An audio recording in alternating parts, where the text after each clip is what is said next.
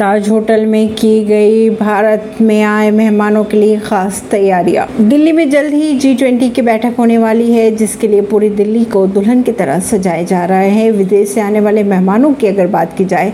तो उनके लिए कई सारी खास तैयारियां की जा रही है जी ट्वेंटी के लिए दिल्ली पुलिस का फुल ड्रेस कारकेट रिहर्सल किया जा रहा है मेजबानी के लिए राजधानी दिल्ली सज चुकी है नौ और दस सितम्बर की अगर बात की जाए तो दुनिया के बीस ताकतवर देशों के दिग्गज नेता दिल्ली के मंच पर होंगे नई दिल्ली से